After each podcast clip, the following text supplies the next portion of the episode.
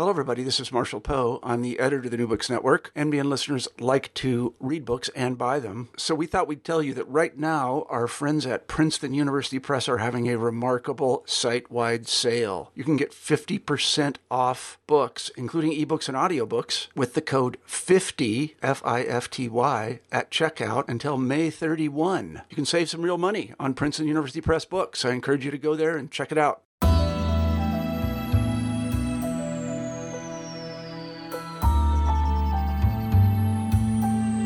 Welcome to the New Books Network. I'm Stephen Pimpare, host of the Public Policy Channel, and today I am pleased to welcome Jonathan Obert and Andrew Poe, who are editors, along with Austin Sarat, of The Lives of Guns, new from Oxford University Press. Uh, Jonathan, Andrew, welcome. Thank you very much. It's great to be here. Thanks for having us. You bet. So, so before we actually focus our attention on the book itself, I wonder if I might ask of you, each of you, to just introduce yourselves to our listeners. Tell us maybe a little bit about your interests and your background, and if you can say a word about uh, your additional editor, that would be terrific as well. Sure. Um, so, um, my name is Jonathan Obert. Um, uh, I'm an assistant professor of political science at Amherst College. Um, I've taught here since 2014. Uh, my interests, broadly construed, involves the juxtaposition between um, violence and participation and uh, political institutions in the United States, and I've done work on a variety of topics related to public and private forms of violence. Um, uh, and uh, uh, yeah, it's a pleasure to be here. My name is Andrew Poe. I'm also an assistant professor in the political science department. I've been here since 2010. My work is as a political theorist, and my research focuses on democracy and the effective foundations that help or hinder democratic experiences. I'm particularly interested in extremism, resistance, uh, and the psychological and emotive logics that might operate within democratic life. Our other editor, Austin Sarat, uh, is a professor in both the political science and law, jurisprudence, and social thought departments here at Amherst College. His work uh, has ranged over a variety of disciplines uh, within those two fields, but is often focused on law and violence and certain moments of inconsistency or interruptions that might appear in the law itself. So why don't we talk about the lives of, of guns? It's an edited collection, which should be obvious by now, given that we're talking about you all as editors. Um, and and one of you you you frame early on in your introduction, you you you ask a question, and that question is as follows: What if guns are not merely the carriers of action, but also actors themselves. And at least seems seems to me in my reading that that's that's that's a way in which you have organized the, the the logic of the book. So I wonder if I can turn it over to the both of you and ask you to talk a little bit about about what that means and what we learn from the various contributions to this volume. Uh, sure. So I'll start. So this is uh, Jonathan Obert again. The um, I'd say the impetus for this volume came out of a series of discussions we were having about the state of research on gun violence in the United States, in particular, although uh, with a sort of global um, uh, global interest as well. Uh, the the um, the main question, and that this that the book is, is organized around, is trying to understand the, the effect of the materiality of guns on the choices actors make in situations where violence erupts. So that's kind of what what that might mean, rather than sort of thinking about the existing approaches, which sort of treat guns primarily in instrumental ways, as tools, as uh, on either side as sort of of uh, either side of the gun debate as either sort of a tool simply responsive to someone's um, uh, you know, instincts. This is the old uh, adage that uh, you know guns don't kill people, people kill people. Uh, but on the other side of the debate as well is a kind of uh, pathologi- pathologization of guns, and uh, many who've sort of thought of guns in that way have treated them as as uh, objects to be regulated, as, as sort of uh, objects of legal uh, uh, intervention, or as vectors for disease. There's a, a, large literature in public health that sort of reconceptualized gun violence using the disease metaphor. We we found both of these approaches sort of interesting, but we didn't think that that um, either of them really took seriously some recent uh, research that that some of us are interested in on on questions related to uh, materiality and agency. Um, I'm going to turn this over to uh, Professor Poe real quick.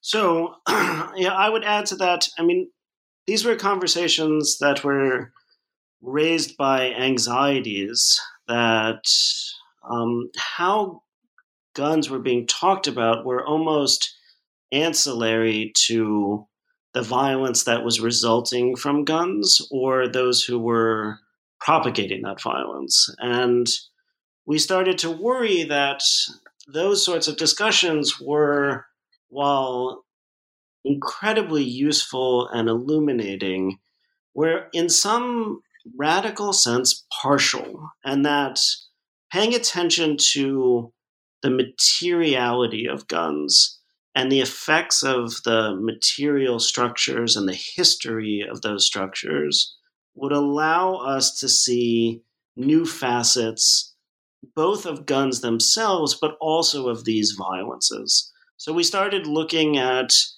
um, literatures involving new materialisms, paying attention to how we might consider other forms of agency or other sites of agency besides simply collapsing into the framework that um, the human is the only agent capable of evincing change. And instead, starting to see human beings as part of a network with guns and other instruments of violence, each informing each other. And there's there are inflections of Latour and um, other people who've thought a lot about questions of how objects intervene in social process with a kind of an independent life.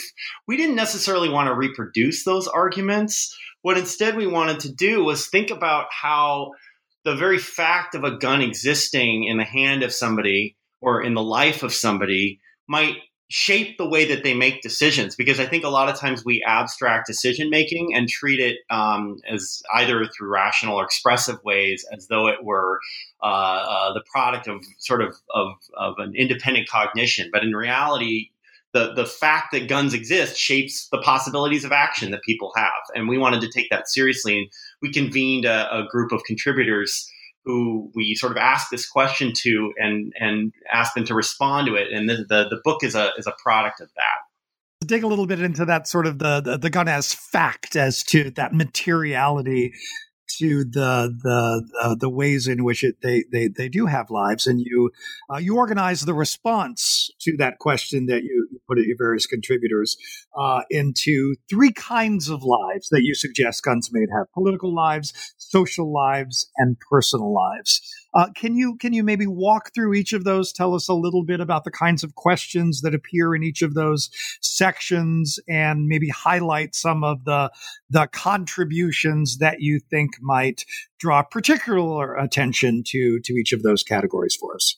So uh, yeah, so eh, we we we sort of grouped the contributions into, as you said, these three uh, categories um, the political lives of guns. And the way we think about the political lives of guns is our first category, um, has to do with the way that guns affect the, the experiences of political subjects, right? So, um, one of our contributors, uh, Elizabeth Anker, uh, who's a professor at uh, George Washington University, has written uh, on about a concept she calls mobile sovereignty, which is essentially trying to understand the way that uh, the, that those who carry guns bring with them uh, in a material expression in some ways of the kind of sovereignty that we traditionally associate with the state. The notion that people can can um, can make decisions over life or death in a kind of mobile way, as opposed to the territorial sort of bounded and constructed state, uh, the the individual is actually acts in some sense as a as a sovereign agent, or at least tries to produce the effect of sovereignty. And of course, there are all sorts of of, of um, incompletions that come with that uh, because it's often rooted in a sense of fear. And she has a, a very interesting sort of analysis of that. Um, Andrew actually also has a, a chapter in this uh, section, and I'll let him talk about that. So, you know, my chapter, in a sense, built off of a shared anxiety that Anker raises for us um, regarding how sovereignty might be bound up in these material conditions. And I became particularly interested in the means of production and the histories of production of different types of guns and how we might be facing a current moment of crisis in 3D printing or a current moment of emancipation. That is, I'm interested in my chapter in thinking through what might be at stake and how we regard finding ourselves liberated from, or at least having the chance to be liberated from, um, traditional modalities of manufacturing, and how this new conditionality of gun manufacturing and 3D printing may or may not draw from sort of more early modern modalities of production.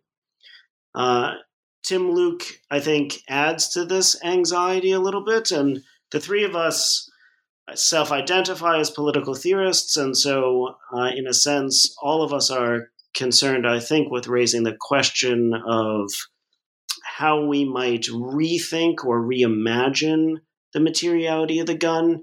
Luke's essay, in particular, seems concerned with the kinds of guns that might produce different uh, experiences of agency, and in particular, uh, how these different radical material genealogies um, might emanate from assault rifles, especially.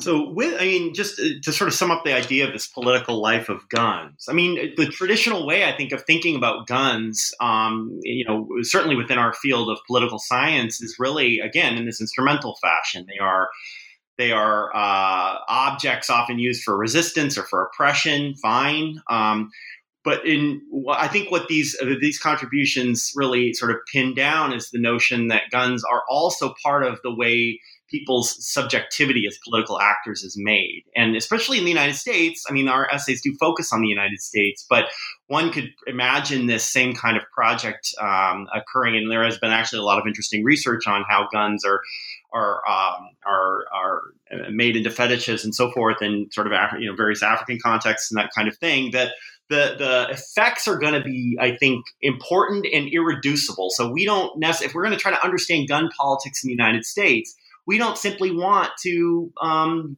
treat them as tools because they aren't. Right? They're also part of the way people's um, uh, civic expression is sort of and civic identity sort of constituted and there i mean there are sources there, are sources of power too. There are sources of individual power but also potential challenges against state power right?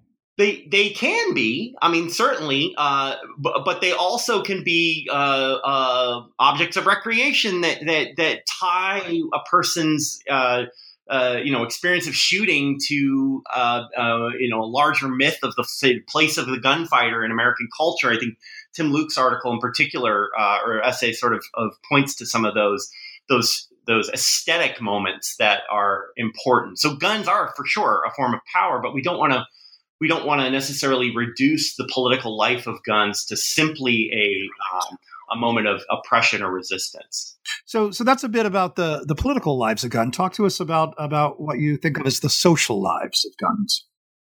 Well, so I mean, the this the essence of a gun is that somebody shoots and somebody's shot, and those relations of who is who shoots and who is shot are not random. Uh, the are generally not random. They certainly can be, um, but but what what what shooting and being shot or carrying and or not carrying do in some sense is also reproduce social boundaries and produce social boundaries. They produce uh, boundaries of race, class. Um, uh, those are those are ways that we can think about the sort of social lives of guns. There are also uh, uh, ways in which civilization is inscribed in dis- discourses about guns. Um, so our our contributors to this this second section in the book on the social lives of guns all kind of focus on the way that the, again the materiality of the gun as an object uh, encodes, produces, and sometimes helps reproduce the the kinds of social boundaries that um, are salient in in um, in American and, in sort of Western Western life. Um, I mean, Hayes's essay uh, is particularly insightful for the tracing of these boundaries, in part because she focuses on the presence of drones as a sort of radical reconceptualization of the limits of our imagination of the gun itself. So if hmm. we have a traditional figuration of what it counts as a gun and what a gun might be used for, Hayes shows us how drones may, in a sense, be a fulfillment of that fantasy and with radical consequences, because in a sense, we don't just see drones as being utilized in militaristic structures. We also see drones appearing in more ordinary, everyday environments, near playgrounds, used to take pictures of new houses that have come on the real estate market. All of a sudden, drones are appearing everywhere and are becoming regularized. Well, what consequences does that regularization of the drone have for us and how we conceptualize or ignore the violent origins of of that object. And so one of the and, and sort of building on that, one of the key uh, um, uh, insights that Heather Hayes brings to this essay is to think about how people relate to drones from that sort of question. And she she talks about how drones, uh, people who have frequently been the target of drones, both overseas and to some extent here in the U.S., at least increasingly. Um, drone surveillance primarily, but also drone attacks, especially in, in Afghanistan, uh, attribute human kinds of qualities to the drone. The drone is a sort of autonomous agent. That's the point of a drone, right? As, as a as a as a as a, a, word, and and drones and have a have a they emit sound that that interlocutors have compared to speech. Um, they they can be uh, you know, they, they, they don't have the same kind of interactive capability as human beings, sort of by design. And that is itself sort of part of the power of the drone in producing a different, sort of distinction between the target and the and the um, and the the perpetrator. Uh, in in that sense, I think we also start to see a different use of the term lives from the previous section. So, if the first part of the book is concerned with how, in a certain way, these objects are living in in relation or for political organization. The the second category shows us more of how human beings are responding to those categorizations and how they, in some sense, take these objects into their life worlds. So uh, Joanna Bourke's essay is also uh, uh, fits in this section, and she she writes about um, the ways in which dum dum bullets, uh, which is a, a, form of semi-jacketed ammunition that was developed um, by the British uh, during the imperial uh, period in the late 19th century, were sort of the, the way that dum dum bullets were understood through a series of investigations into international. Um, Uh, uh, uh, some legal legal conferences, in particular the Hague Peace Conference in 1899, in which the dum dum bullet was being considered a sort of uh, or, or the, the, question on the table was whether the dum dum bullet was an uncivilized kind of a thing to have. And this is a unique moment because it's it's it's not as though technology had never been thought of in civilizing or uncivilizing terms, but dum dums are a really key part. Uh, she argues, at least of the way that, that the British Empire is sort of conceptualizing its different the difference between and starts to conceptualize the difference between itself as a civilized actor and those who are suited to be targets of those kinds of guns or those sorry those kinds of bullets who are the uncivilized savage, right? So the dum dum is now going to be reserved for those who are uncivilized, and the, it becomes a key part of actually delineating those differences. She argues. I mean, one of the really exciting things about Bourke's essay in particular is how she narrates for us this move from the creation of this technology to then its implementation in social lives and structures. Mm-hmm. So, this move from uh, a fantasy or an anxiety in a um, community, a medical community, originally that might have wanted to think through the radicality of these violences and to see the limits of them, to all of a sudden find those same technologies becoming productive of social divisions. Right. Now, one of the so so Joanna Bourke's essay is primarily sort of organized around uh, investigating discourses. Um, Franklin Zimring, the very eminent criminologist, uh, uh, contributed a very different kind of essay in which he looks at the at the the moment of interaction between police officers and primarily African American unarmed men in uh, in sort of policing scenarios. And his his work is is is focused. He's been one of the foundational sort of thinkers about guns as having a kind of, of I, I, I, he certainly wouldn't agree with like the notion that they have agency, but he he's been very important in helping us rethink the role of guns, in um, particularly in sort of criminological uh, theory. But this this essay is fascinating because it focuses on the ways in which uh, police officers, by virtue of their training in a moment of interaction, are predisposed to seeing African Americans, uh, men, and their movement as, as sort of suggesting violence. And because of that, the recourse to uh, to gunplay on the part of, of some police officers uh, is, is more is more likely, and and his by focusing on the specific moment of interaction, in other words, the the fact that police have guns with them is and and and bring with them into these particular interactions a sort of conceptualization of of the other in this case primarily African American um, men uh, uh, accentuates and actually makes the situation more dangerous than otherwise um, where guns are commonly construed as as, as sort of a, a, a form of protection of self-protection particularly for police officers and certainly are.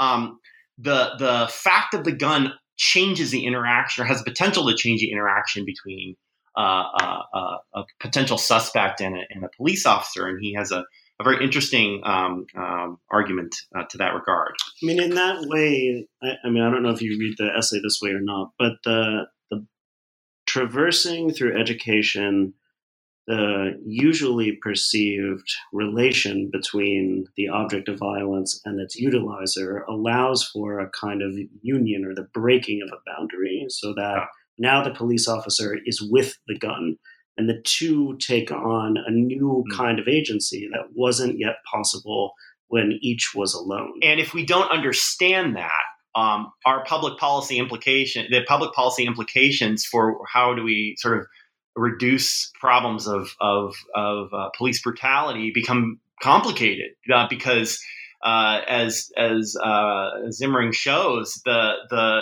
what we really need to do is take seriously the moment of interaction. And he prescribes a series of of you know ways that we might um, train police officers to better cope with that moment of interaction not to for you know at the sort of radical end to not have guns with them because that might actually make them safer them and the, of course the interlocutor. Now you know this is a, obviously a controversial point but it largely tracks this concept that, that the gun itself is inscribing social division and is producing social division. And so there is a social life of guns that um, that sort of acts in, in a way uh, uh, according to a different logic from from you know our previous sort of grouping of essays uh, the the uh, political life this is the New Books Network. You are listening to Jonathan Obert and Andrew Poe talk about their new book, The Lives of Guns, from Oxford University Press. I'm Stephen Pimpare, host of the Public Policy Channel.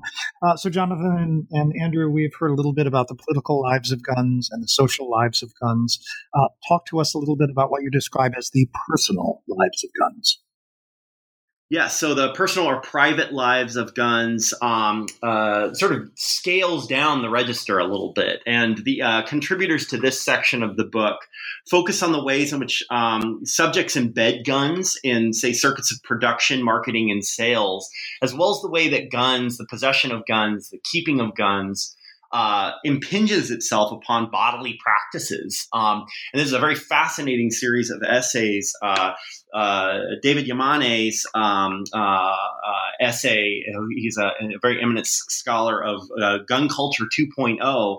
Um, is an is based on an ethnography he did at a um, concealed carry gun show.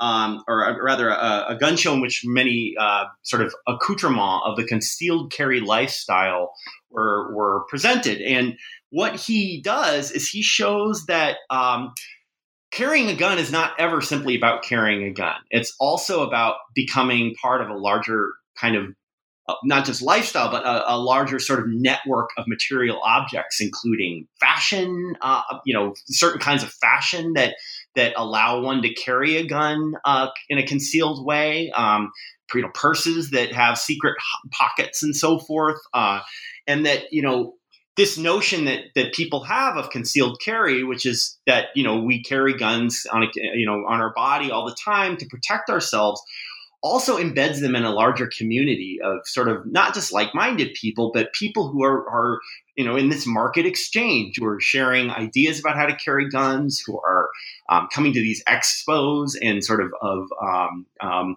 uh, uh, generating a complex of other kinds of material goods that embed the concealed carry gun itself in a in a in a in a, in a, in a kind of cultural complex. I mean, what it ends up meaning is that having a gun is not itself a singular fact, but it ends up generating its own sort of new life for the mm-hmm. gun owner, so that all of a sudden the fact of owning a gun becomes generative of these personalizations, these customizations of first the gun, but as a result, oneself and one's own person. Mm-hmm. All of a sudden, it is not enough to just have a gun, but instead, we are opened up to um, what becomes a, a new kind of life, a second life for the person who owns the gun and, and the gun itself together. Right, and guns are part of market exchange, right? Uh, there's a there's a social life, uh, economic life, a market life to guns in terms of the way that they circulate as commodities that itself is very interesting because they're objects to be collected, they're objects to be uh, sort of of adored and compared. Um, there can be family heirlooms, lots of different ways in which uh, the circuits of exchange will impinge upon the way guns are, are realized in people's um, private lives. Um, Harel Shapira's uh, sort of evocatively titled piece, How to Use the Bathroom with a Gun and Other Techniques of the Armed Body, does exactly what it suggests. It, it looks at the ways in which needing to carry a gun in a concealed fashion, um, to be ready to use it at any time, create interesting sort of inconveniences at times in moments that you wouldn't expect, like using a bathroom. How does one hide a gun when one has to has to use the restroom? Um, the whole point of a concealed carry is to to make sure that that not only are you armed and ready, but that other people um, uh, are are don't necessarily know whether you are or not. It's a, it's a form of deterrence, right? And he through his ethnographic work at a gun range in Texas um, he focuses on what Marcel Mauss has called the techniques of the body. He's trying to understand the way that that the use of guns, training to use guns, overcoming the fear of using guns, carrying guns in this concealed way, and other and other sort of facets of, of the way guns become part of our bodies in a sense, uh, how that then again has this interesting way of constructing a certain kind of private life for the person who carries the gun as well as the the gun being sort of part of that person's identity. I mean, what he also shows sort of uh, ingeniously is the qualities of which we could then be educated or not into the imaginary encodings that the gun might allow for. So, how do we not just conceal the object of the gun, but how does the experience of that activity of concealment create for us a kind of imaginary universe where we are speculating on what effects the object could mm-hmm. have mm-hmm. For us or others in the future. And in fact, um, one of the, again, very, uh, one might call it paradoxical effects of concealed carry is that uh, having a gun on you all the time, according to Shapira and his research, uh, makes you constantly aware of, in a sense, your own vulnerability, right? The fact that you have this gun because you're constantly having to accommodate your body to it. It's uncomfortable to carry. It requires special maintenance and care. Is uh, is a is a kind of reproduces uh, this this sense of being uh, uh, perhaps under threat all the time, even in the bathroom. And so um, this from the sort of very micro scale here, where we see guns as as a as, as really part of somebody's body, um, to the kind of macro scale where discourses of guns help and, and, bullets help inscribe civilizational boundaries. I think our book is sort of trying to range across a bunch of of scopes and scales to find these moments in which you know we think of guns maybe in a way that is where the metaphor best suited is to think of them as actors rather than as as as tools um, and so we sort of you know in our in our in our, um, our sort of broader thinking about the, the, the the implications or the way we would like this book to be uh, received is to force people who thought a lot about guns to to interrogate some of the categories they're using because we think a lot of the problem with the gun debate uh, in the United States and elsewhere has to do with some of the the the mis misrecognitions and misunderstandings uh, that come about because we don't understand that guns have this independent effect in people's lives. This is the New Books Network. We have been speaking with Jonathan Obert and Andrew Poe about their utterly fascinating new book called The Lives of Guns from Oxford University Press. Uh, I'm Stephen Pimpare, host of the Public Policy Channel. Jonathan, Andrew, thank you so much for your time today. Thank you, Stephen. Thank you very much, Stephen.